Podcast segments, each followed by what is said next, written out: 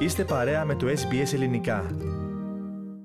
Οι εκπαιδευτικοί των δημόσιων και καθολικών σχολείων στη Νέα Νότια Ουαλία θα πραγματοποιήσουν μία κοινή 24ωρη απεργία την Πέμπτη υποστηρίζοντας ότι ο κρατικός προϋπολογισμός δεν προβλέπει αύξηση των μισθών τους και βελτίωση συνθήκων εργασίας.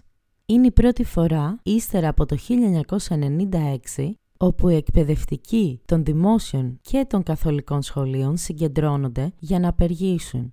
Θα συγκεντρωθούν στο Πολιτιακό Κοινοβούλιο καθώς και σε περιφερειακές περιοχές της Νέας Νότιας Ουαλίας και της Αυστραλιανής περιοχής πρωτευούσης.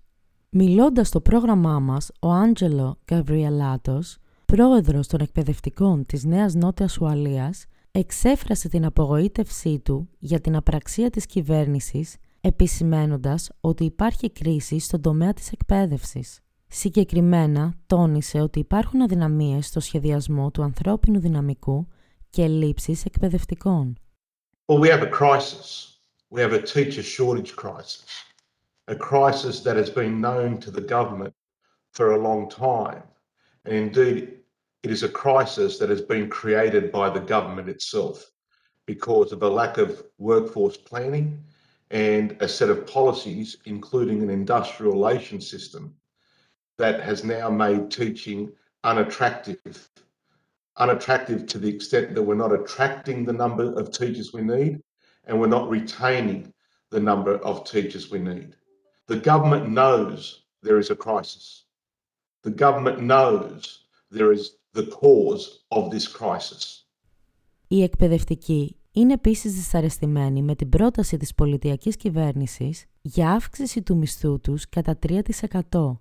Ο κύριος Γκαβριελάτος είπε χαρακτηριστικά «Οι μισθοί των εκπαιδευτικών έχουν μειωθεί συγκριτικά με άλλους τομείς. Έχουν μεγάλες προσδοκίες από τους εκπαιδευτικούς, αλλά χωρίς να τους επιβραβεύουν, είναι δύσκολο να τους προσελκύσουν και να τους παρακινήσουν να συνεχίσουν να εργάζονται. Ο λόγος που απεργούμε είναι επειδή η κυβέρνηση δεν αντιμετωπίζει τα προβλήματα που υπάρχουν στον τομέα της εκπαίδευσης. Μεταξύ άλλων αναφέρθηκε στο φόρτο εργασίας και στις ελλείψεις σε διδακτικό προσωπικό.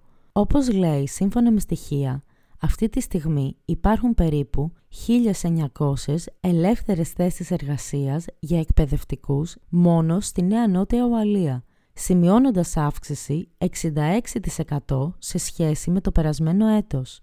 All of them clearly demonstrate that the cause of this crisis is uncompetitive salaries and unsustainable workloads. Teacher salaries, according to the government's own internal evidence, have declined dramatically in comparison to other professions, relative to other degreed professions. Further, their own evidence shows that the expectations placed upon teachers and the lack of reward are not creating the necessary incentives to attract and retain teachers. So, why are we taking industrial action? Why are we striking again on Thursday? Because the government continues to fail students and fail the teaching profession by not addressing these fundamental issues every single day. Hundreds of classes are disrupted because of teacher shortages.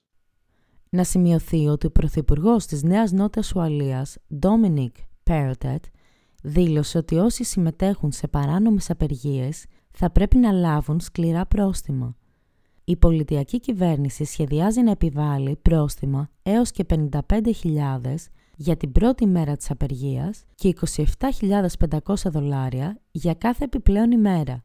Ο κύριος Πέροτετ είπε τα εξή.